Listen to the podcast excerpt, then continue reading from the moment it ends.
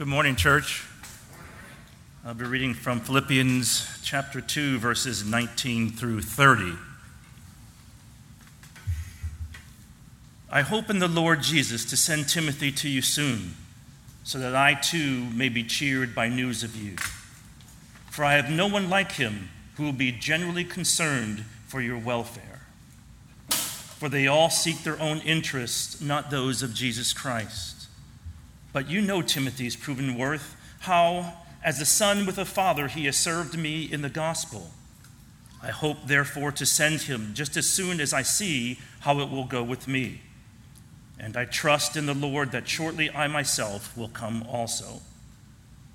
I have thought it necessary to send to you Epaphroditus, my brother and fellow worker and fellow soldier, and your messenger and minister to my need for he has been longing for you all and has been distressed because you heard that he was ill. Indeed, he was ill, near to death. But God had mercy on him, and not only on him, but on me also, lest I should have sorrow upon sorrow. I am the more eager to send him, therefore, that you may rejoice at seeing him again, and that I may be less anxious. So receive him in the Lord with all joy and honor such men. For he nearly died for the work of Christ, risking his life to complete what was lacking in your service to me. This is the word of the Lord. Amen.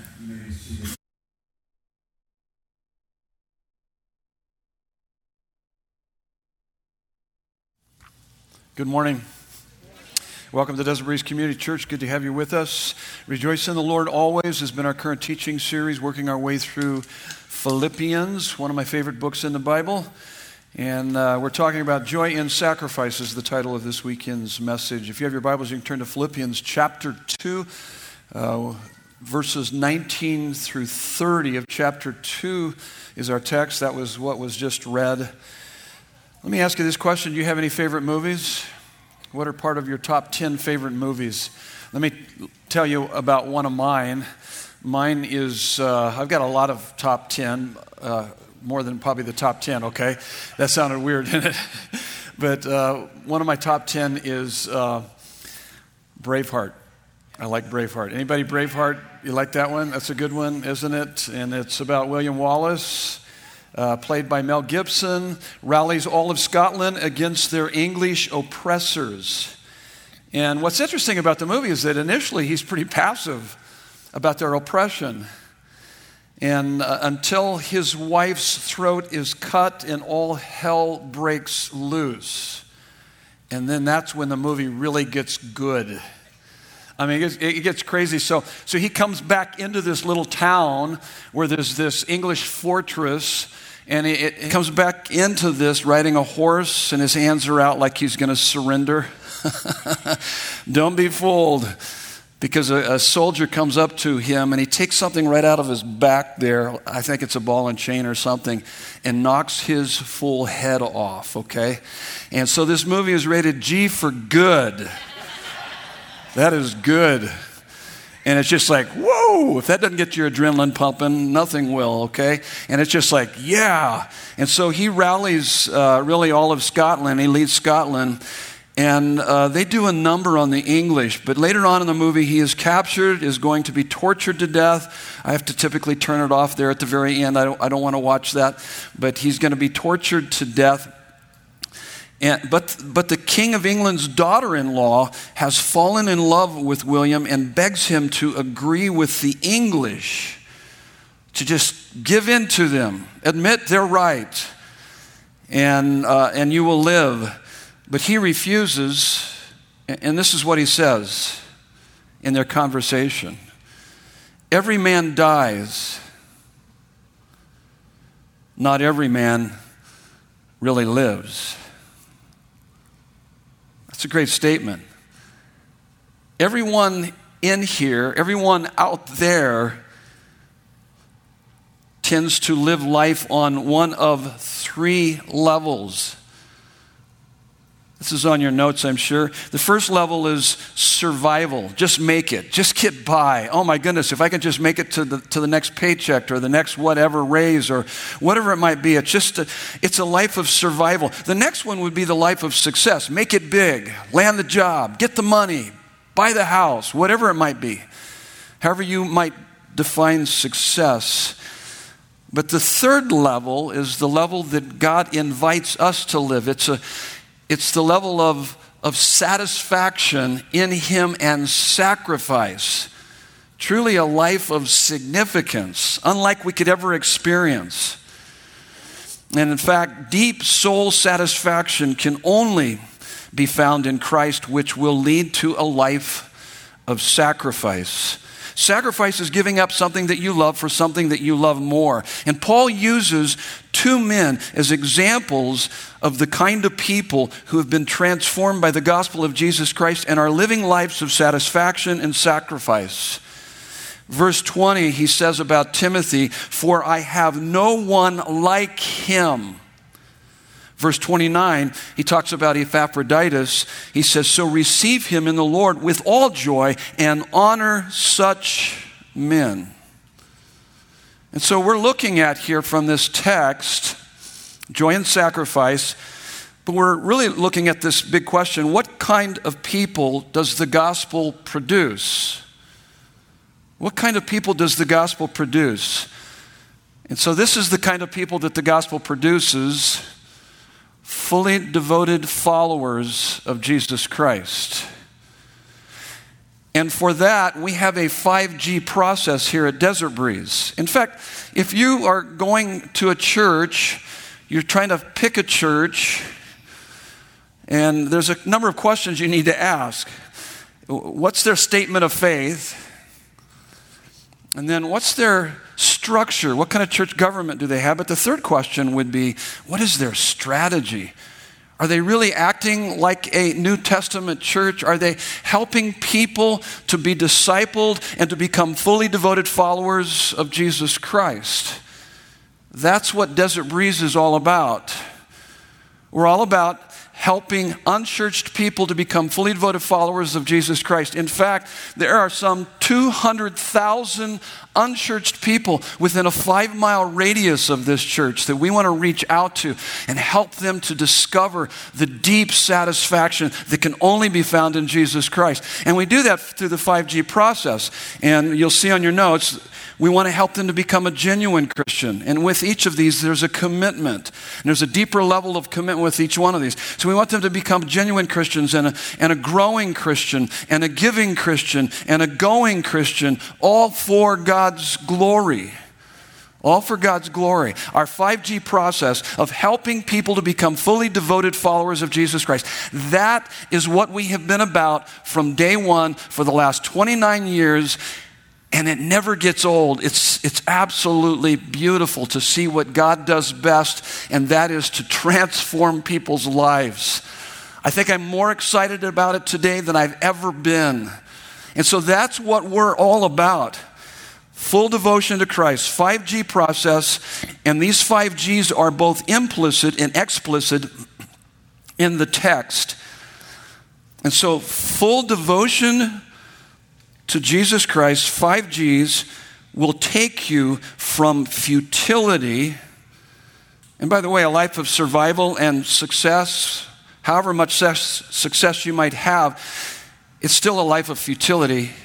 Maybe you just haven't experienced enough success yet to see that it's truly a life of futility apart from God. But being a fully devoted follower of Jesus Christ, 5G process will take you from futility to fullness of life in Christ. John 10:10 10, 10, it says the thief comes to kill, steal and destroy. We see a lot of that all around us. But Jesus said, I have come that you might have life and have it to the fullest. Now, what is that life that he's talking about, this fullness of life? Well, it's eternal life but this eternal life, this fullness of life, is both a, a quantity of life and a quality of life. Quantity of life, yeah. When you die, you don't die if you're a Christian, if you're a follower of Jesus. You actually just Go to sleep and wake up in the arms of your Savior. You're going to live for all eternity. The Bible's really clear about that. That's that quantity of life. But there's a quality of life in Christ. That's part of the fullness of life that He came to give to us. And so he, the gospel gives us a meaning, hope, and happiness, a love, joy, and peace that all the success in this world cannot give you, and all the suffering in this world can never, ever, ever take it from you. That's the fullness of life that he, he came to bring to us. And we're convinced here at Desert Breeze that fullness of life and full devotion to Jesus Christ are one in the same pursuit. That as you as you begin to live out these five G's of this full devotion to Christ, oh my goodness, you will experience more fullness of life beyond what you've ever experienced. They are one in the same pursuit. Now, as I stated, with each of these G words, as we walk through this process of full devotion to Jesus Christ, uh, there's a commitment. And the reason why there's a commitment is because, you guys know this, we become what we are committed to. Every one of us are committed to something or someone. And so that shapes our life. We become what we're committed to. I had my brother in law a number of years ago. I was asking him, I was a little bit frustrated at the time. I was uh, in, in a church setting, ministering to folks. And I said, Why is it that people are so lazy when it comes to Bible study and prayer and even church attendance? They just have a casual, cavalier attitude. And my brother in law said it's because they don't value it. I go, no, no, no, no, they, they value it. They told me they value that. They value Bible study, prayer, and, and church attendance. And he re- responded to me and said, no, they don't value it. And then it dawned on me, bam, I realized, yep, they don't. They might say they value it, but they don't. Because what I've learned through the years is the things that you value, you prioritize, and the things you prioritize, you practice. So if I were to follow you around, that would be a little creepy, wouldn't it? If I were to follow you around, I could identify what you value, what you prioritize, and what you practice. I could look at your practices, your daily practices, and tell you what you've prioritized and what you ultimately value. And so, this first G of becoming a fully devoted follower of Jesus Christ is that uh, the kind of people the gospel produces is genuine Genuine Christians, that's the first G. Commitment to Christ and to a church family. This is all about fellowship, entering into fellowship with God and one another within a church uh, setting, a local church setting. Now, both Timothy and Epaphroditus are Christians committed to the local church family of Philippi. Now, Timothy helped Paul and Silas plant the church in Philippi, Acts 16. So we know that he's a Christian and he's into local churches like Philippi. But also, Epaphroditus, verse 25. Notice that Paul calls him my brother. And I grew up in the church. I don't hear it as much nowadays as I did back then, but everyone referred to one another as brother and sister. Oh, that's Brother Davis or that's Sister Johnson. And so we would refer to each other because why, why would we do that? And, and there are those that are here will call me brother, I'll call them brother. And, and so why, do, why would we do that? Because there is a bond in the Christian life by grace through faith in Christ that you are adopted into the family of God and we are brothers and sisters in Jesus Christ. So, so he's validating here that Epaphroditus is a brother, my brother. And as a member of the church in Philippi, he had brought their gift to Paul, got sick, nearly died, recovered, and was returning to Philippi with this letter to the church in Philippi that Paul is writing here. So, what does it mean to become a genuine Christian? What does that mean? If you're a believer in Christ, you should know this like the back of your hand. You ought to be able to walk people through this process. And that process begins at John 3:16. For God so loved the world that he gave his one and only Son, that whoever believes in him will not perish but have everlasting life. Do you hear what it says? It says this that you matter to God. The world matters to God. God loves the world and sent his Son to die for the world. You and I. God is not willing that any should perish, but all come to repentance. So not only do we matter to him, but listen to me, you will never be more loved. You've never been more loved than what you are loved by Jesus Christ. There's nothing like his love. There's no romance love, there's no parent love, there's no child love, there's no friend love that compares to the love our Savior has for us. It's out of this world. And that's where it begins, but there's a problem here. The problem is talked about there in Romans 3:23 where it says for all have sinned and fall short of the glory of God. That's every one of us. The Bible has a way of leveling the playing field. There's no higher moral ground for any of us. Before the cross, it's level. For all have sinned and fall short of the glory of God. What does that mean? When we fail to see how desirable and satisfying God is.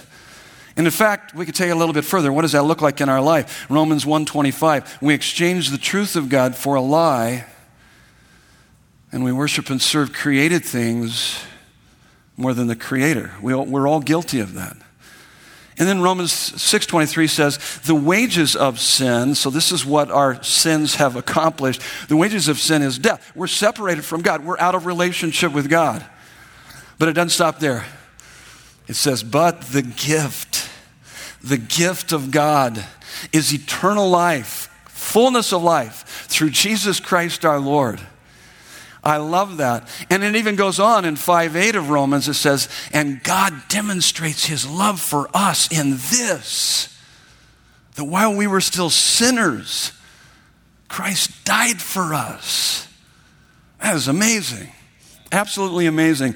And then it tells us in Romans 10 9 and 10 that if we will confess with our mouth that Jesus is Lord and believe in our heart that God has raised him from the dead, we will be saved. Whoever calls upon the name of the Lord shall be saved. So if maybe you've never come into a relationship with God, let me help you with that even right now. You need to, first of all, kind of the ABCs I walk people through. Acknowledge that your sin separates you from God. That's the A. Acknowledge. Recognize I'm separated from God because of my sin.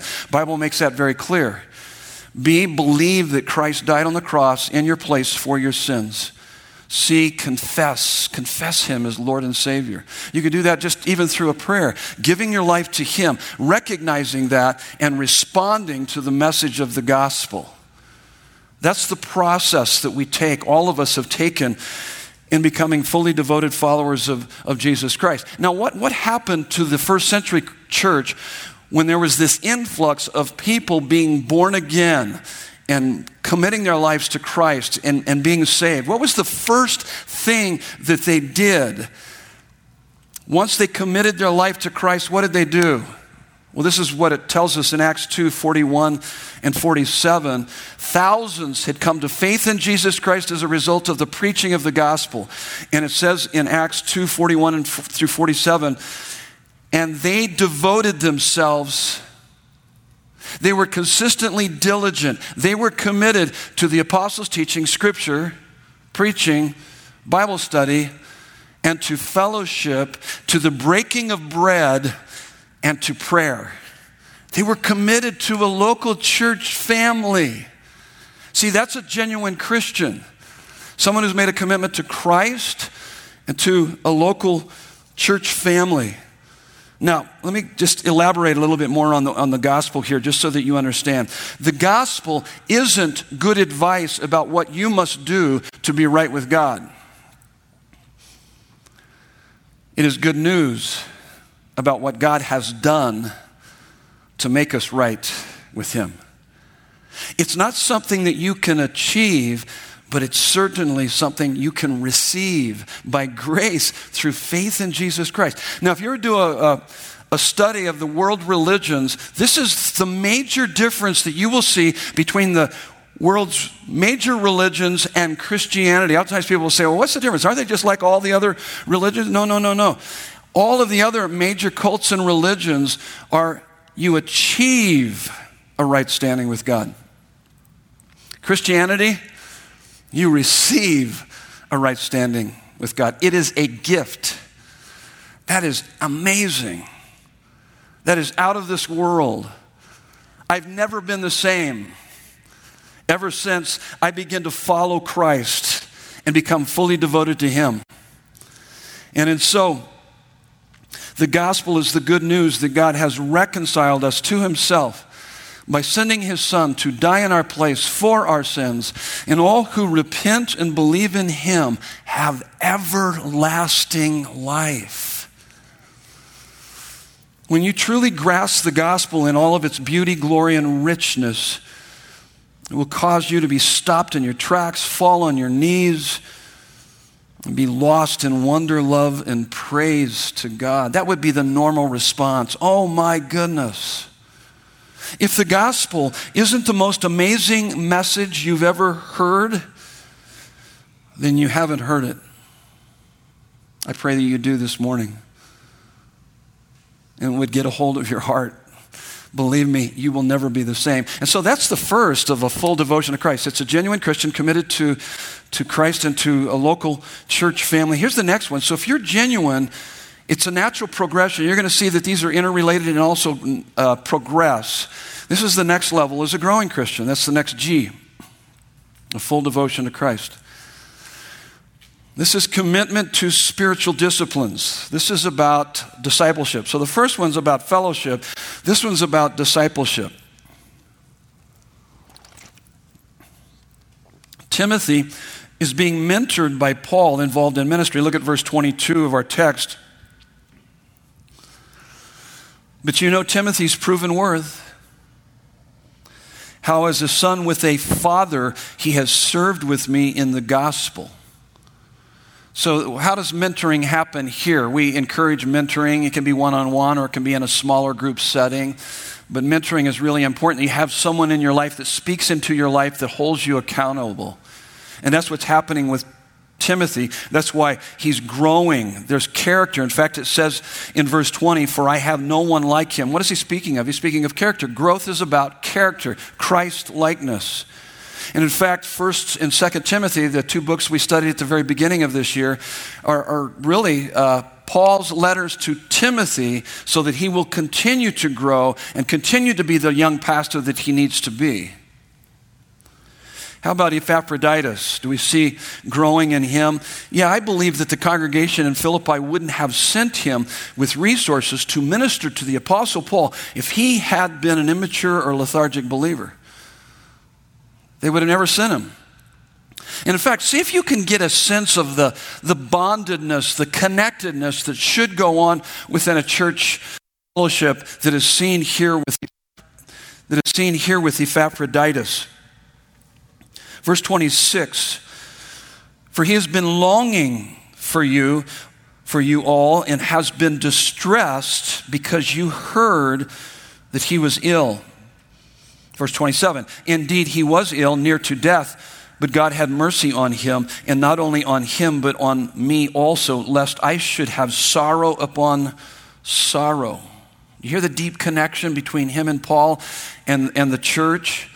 And I am more eager to send him, therefore, that you may rejoice at seeing him again, and that I may that I may be less anxious. But what's fascinating as he says, indeed, he was ill, near to death, but God had mercy on him, and not only on him, but on me also, lest I should have sorrow upon sorrow. Verse 26, let me go back to that. For he has been longing for you all and has been distressed. Wait a minute, wait a minute. Epaphroditus, you're already under distress. No, no, no. He's more distressed because you heard that he was ill. Do you hear that? He's ill, about to die, and he's more distressed over the church in Philippi that they're distressed about his distress, okay? You get it? There's a bond there there's a connection there. That's what it means to be connected at that much deeper level than just showing up here on weekend services. It's connecting at that much deeper level, and that's what's going on here. So, what is a commitment to spiritual disciplines? So, why don't you guys yell out to me some spiritual disciplines? What are spiritual disciplines anyway? Prayer? Bible study? Memorization. Meditation. Yes. Those things we do to increase our capacity to experience more of God in our lives. Part of that, so, so Bible, prayer, and community. We desperately need community in that. We need to have people in our life that love us, hold us accountable, cheer us on. They're in our corner. They help us to become fully devoted followers of Jesus Christ. 2 Peter 3:18 it says, "Grow in the grace and in the knowledge of our Lord and Savior Jesus Christ." That's what we should all be doing. That knowledge, that word for knowledge is intimacy. There's nothing like the intimacy that we have with Jesus Christ. It says, "Continue to grow in the grace and intimacy with the Lord Jesus Christ." That's increasing our capacity to experience the presence of God. 1 Timothy 4, 7, and 8, it says, "Train yourself for godliness." For physical training is of some value, but training in godliness has value not only for this life, but the life to come. Notice he uses the word training. He doesn't say try. Try hard to be godly.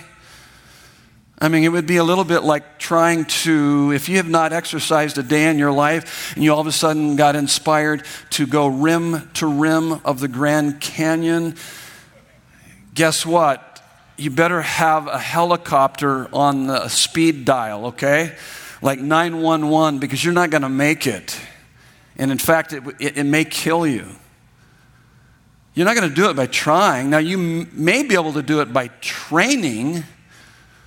Same thing for running a marathon. If you've never exercised a day in your life and you all of a sudden say, I'm going to try to run a marathon, woohoo! It's not going to happen. You'll probably kill yourself.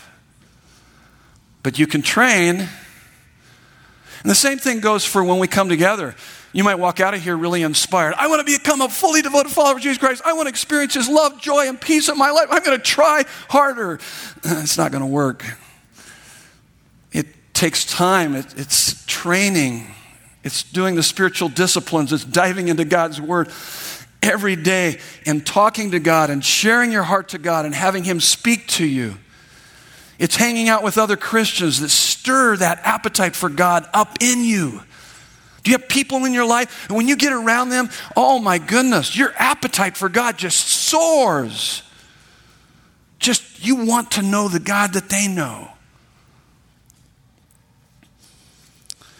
Hebrews 3 12 through 13 tells us why we need to have that deep, bonded connectedness for spiritual growth. He says, Take care, brothers, lest there be in any of you an evil, unbelieving heart leading you to fall away from the living God. But exhort one another every day, as long as it is called today, that none of you may be hardened by the deceitfulness of sin. Did you know that you're going to be hardened by the deceitfulness of sin? If you don't have people around you exhorting you every day. As it says here, take care, brothers, lest there be in any of you an evil, unbelieving heart. He's talking to believers. An evil, unbelieving heart that you would fall away from the living God. Why? Because you're hardened by the deceitfulness of sin. And what's the cure? But exhort one another every day, as long as it's called today. You need people in your life. As we've said many times before, Desert Breeze is a place where strangers become friends and friends become family. That's right. And, and we're convinced, too, one of our values is that life change happens best in small groups. And so, a fully devoted follower of Jesus Christ, experiencing the fullness of life that only He can bring, is a genuine Christian, someone who's committed to Christ and to a, a, local church family, is a growing Christian, committed to the disciplines necessary for spiritual growth. And here's the next G the third G is a giving Christian. Commitment to using my time, talents, and treasure to build the church. This is ministry. So the first one's about fellowship, the second one is about discipleship, and this one is about ministry. Look, let me see if we can uh, find some evidence of this in Timothy and Epaphroditus. Verse 19, I hope in the Lord Jesus to send Timothy to you soon, so that I too may be cheered by the news. Verse 20, for I have no one like him who will genuinely con- who will be genuinely concerned for your well-being. So what is ministry? Ministry is being genuinely concerned for the well being of the people of Desert Breeze. If this is your church home, you are genuinely concerned for the success of this church and the well being of the people that attend here. That's ministry. Verse 23 I hope, therefore, to send him just as soon as I see how it will go with me. Verse 24 And I trust in the Lord that shortly I myself will come also. What is he talking about there? Ministry. I'm sending him to minister to you. I'm going to be coming to minister to you. That's the, the third the third G genuine, growing, giving. How about Epaphroditus? Well, verse 25 Paul refers to him as my, my fellow worker, my brother. So initially he calls him my brother, and now he calls him fellow worker. And then he goes on, he says, Your messenger and minister to my need. That's a giving Christian. So, what does that, what does that mean? Commitment to using my time, talents, and treasure to build the church. Well, Matthew 16, 13 through 19 Jesus said this I will build my church, and the gates of hell will not prevail against it. Yes. Yea, God. Yea, Jesus. What are we sweating about? What are we afraid of? The gates of hell will not prevail. And so, how does that happen? I believe the most important thing that God is up to on this planet Earth is that He is building His church, and we have the privilege to participate with Him. I love it. I absolutely love it.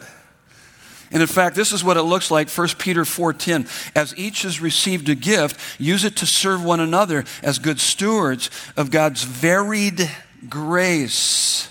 Multidimensional grace. Whoever speaks is one who speaks oracles of God. Whoever serves is one who serves by the strength that God supplies, in order that in everything God may be glorified through Jesus Christ. In fact, it even tells us in Ephesians 4 that it's, it's building up the body of Christ. When you get involved in ministry, when you give of your time, your talent, your money, you're building into the local church family so that we can be healthier and more fully devoted to Christ, so that we can have a bigger impact in the community. In fact, I gave you all the different places there, the addresses in the New Testament, where you're going to find all the gifts of the Spirit 1 Corinthians 12, Romans 12, Ephesians 4, and then I read 1 Peter chapter 4, a couple of the verses there. And so here at Desert Breeze, we believe in the present ministry of the Holy Spirit, in the exercise in the exercise of the biblical gifts of the Spirit. And you need to understand what gifts God has given you. We help you with that in our Game of Life class. Kind of as you process that, along with these other G's, we help you to understand what that means to be fully devoted to Him. And ultimately, the Game of Life class is really just about helping you to find your deepest satisfaction in Him as you begin to walk through these, this 5G process of full devotion to Him. So, what should be the motive for me giving, being a giving Christian? Um, 2 Corinthians chapters 8 and 9, I believe, are the best uh, two chapters in the New Testament, possibly in the, in the whole Bible, about generosity and giving. And so Paul is, is motivating the church there in Corinth to be like the churches in Macedonia who were helping people with their generosity and helping uh, them through their suffering. And here's how he motivates them. He motivates them with 2 Corinthians 8 9. I think it's a beautiful definition of the grace of God. He says, For you know the grace of our Lord and Savior Jesus Christ, that though he was rich, yet for our sakes he became poor, so that through his poverty we might become rich. Do you have any idea how rich you are?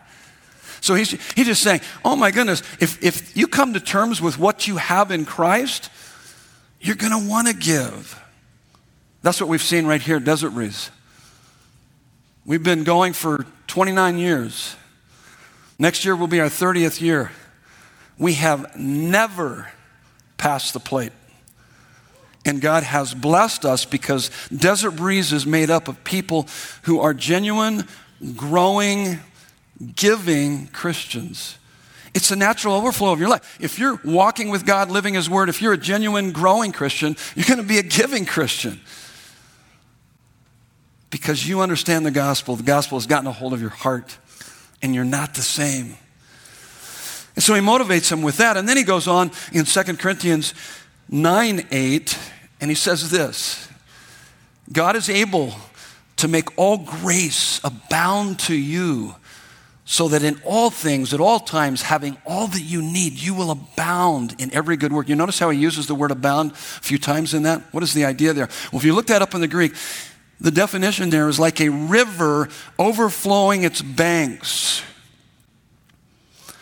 And so, what he's saying here is that God's going to pour so much grace into you that you're not going to be a reservoir. You're going to be like a river that is over, overflowing your banks in blessing to others.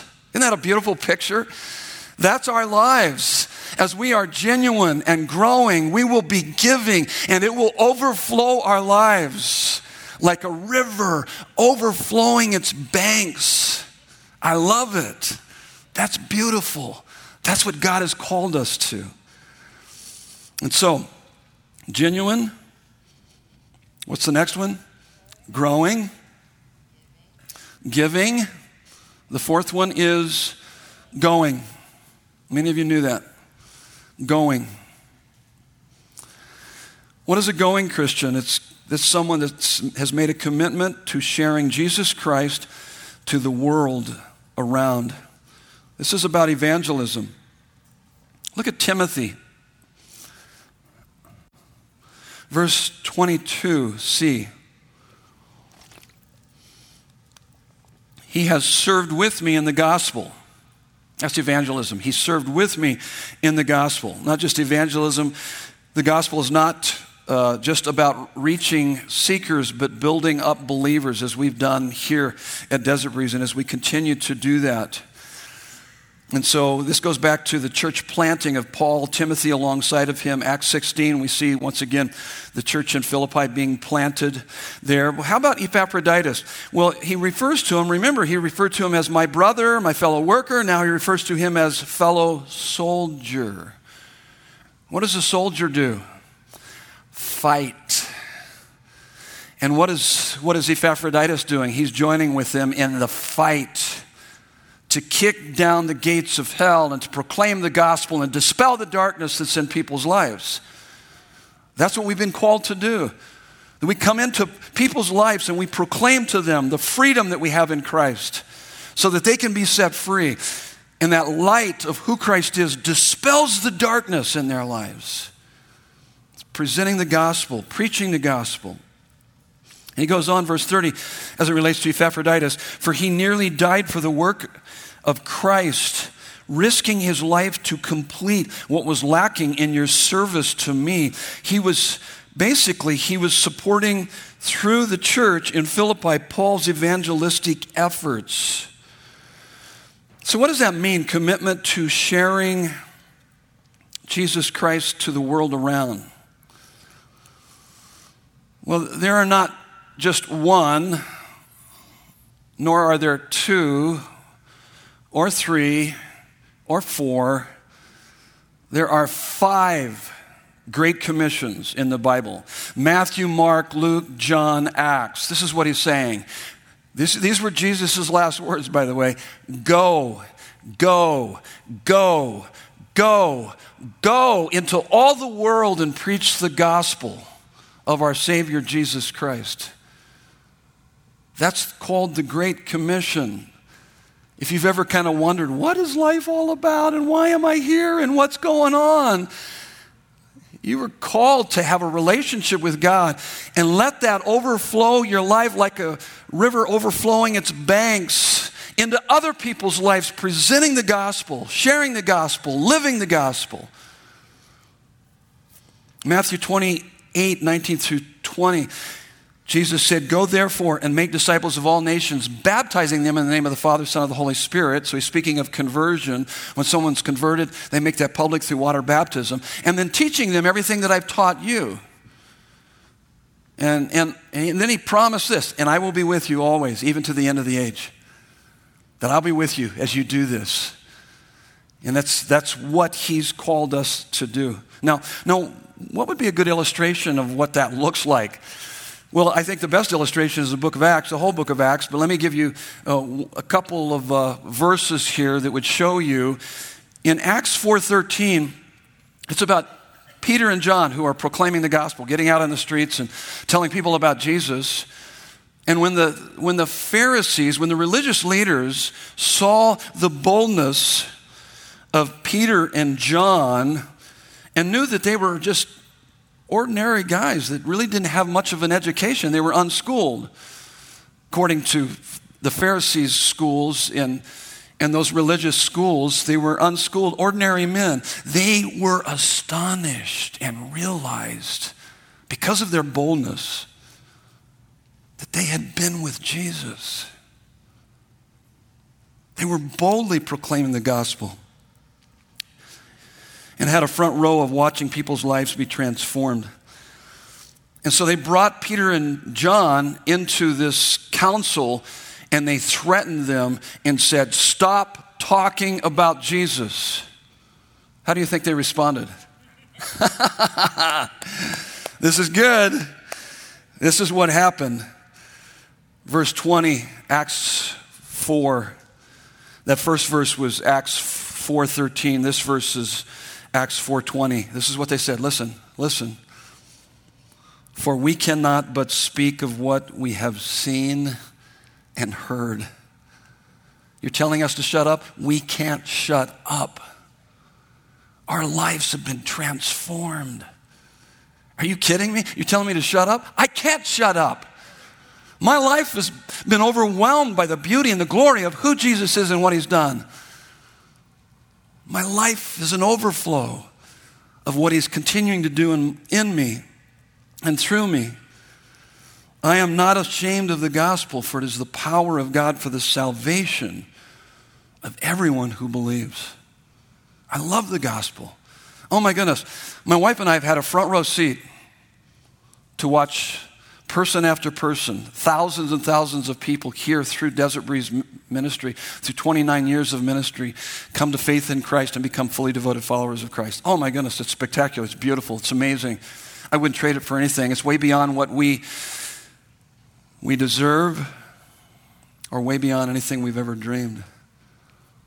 It's absolutely amazing. And we're going to continue on, okay? We're not stopping here. We're not stopping at 30 either. This is what we've always been about, and we will continue to be about this.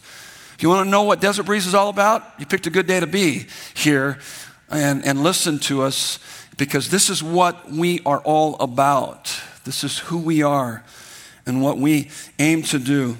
And in fact, once you've tasted a fellowship with God, you have to want everyone that you care about to experience it too. If you don't want others to know what you have in Christ, then what you have isn't very potent. I was talking to a missionary friend of mine a number of years ago, and he had become very sick and almost died preaching the gospel to the people in Bangladesh, India. And I, I was affirming him for his sacrifice and kind of applauding him and said, Man, that's an incredible sacrifice. And this is how he responded to me. He said to me, Are you kidding? Are, are you kidding me? What I did is no sacrifice whatsoever compared to what Christ has done for me. This is a thimbleful. This is very little compared to what he's done for me and, and what I have in him. And it is my pleasure. Remember what sacrifice is? Giving up something you love. He loved his life. He wanted to protect his life, he tried to preserve his life, but he didn't love his life as much as he loved presenting the gospel to people in Bangladesh, India. Do you see what the satisfaction in Christ brings? A sacrifice. Because you want them so desperately to experience what you have, what you're experiencing. And you'll sacrifice.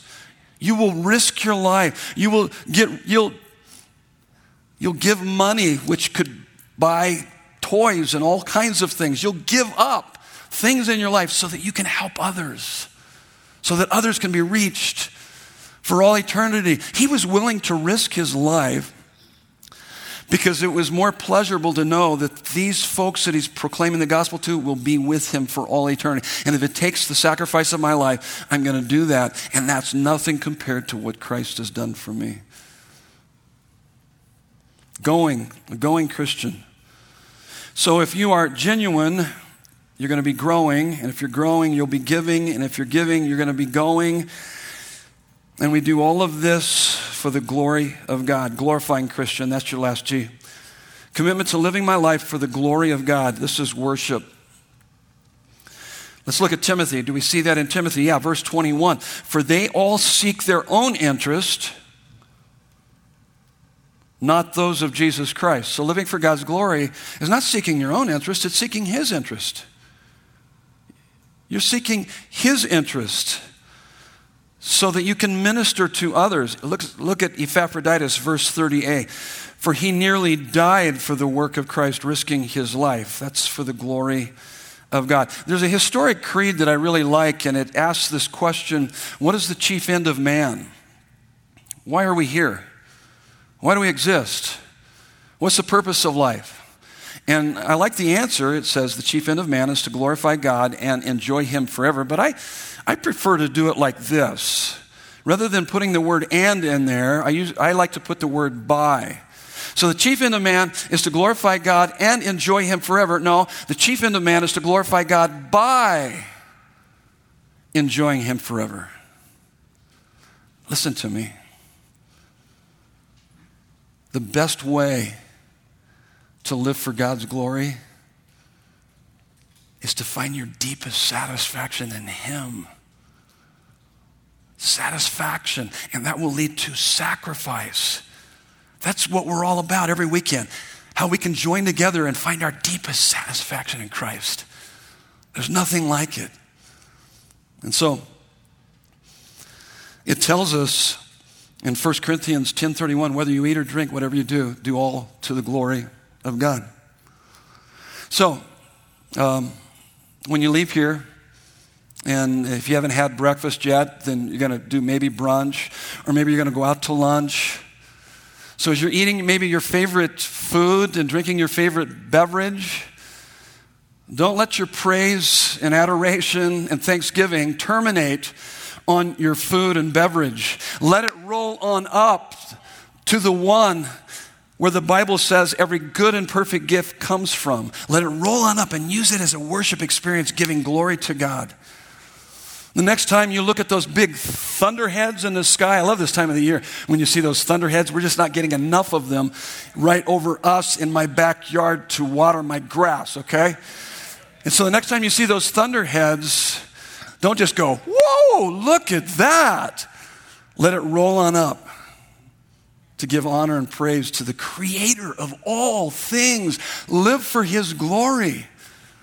Now, idolatry will keep you from living for God's glory.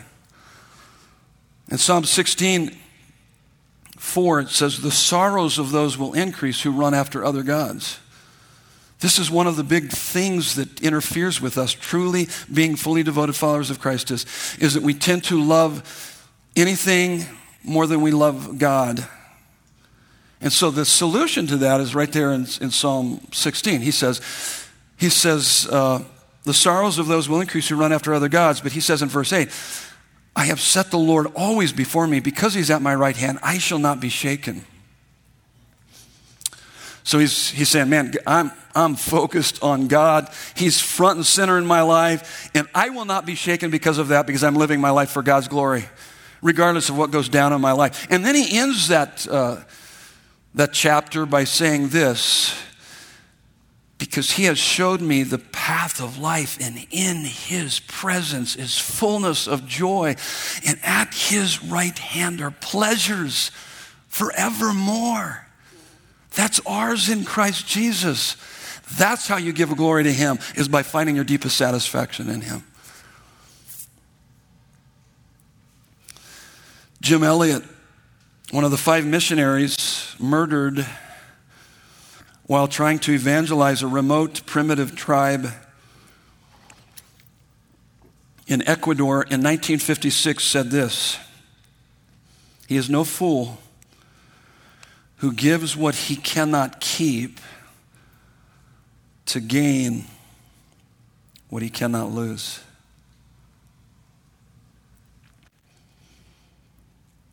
Here's my challenge Are you a fully devoted follower of Jesus Christ?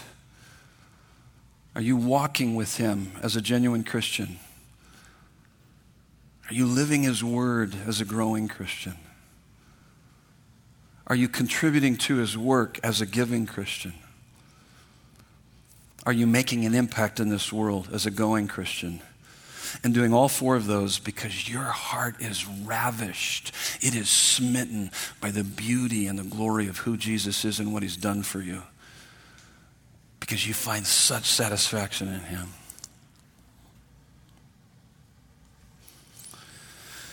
Desert Breeze Community Church is built with the underlying, with this underlying conviction, whatever the capacity for human sin and suffering, the church has a greater capacity through the gospel for healing and wholeness.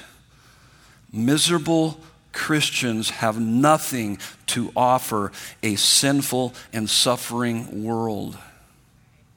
He's called us to full devotion to Himself and fullness of life in Him, a satisfaction and a sacrifice unlike anything else. That's the life He's called us to, to being fully devoted followers, living life to its fullest. And if you are doing that, you have something to offer the world. So here's our strategy. Remember, when you're checking out a church, What's their statement of faith? Just because they have it on their website, by the way, you, you need to look to see if they're actually living that statement of faith out. But then also their, uh, their structure, what's their government? But the third one is what's their strategy? What is this church all about? Here's what we're all about. This is what we've always been all about. This is what we will continue to be about. We want to bring people in to becoming genuine Christians. We want to build them up to growing Christians, equip them for ministry as giving Christians and then send them out as going Christians, all for the glory of God. That's our strategy. Bring them in, build them up, equip them for ministry, send them back out, lit on fire for our Savior, Jesus Christ. Let's pray. Would you bow your heads with me?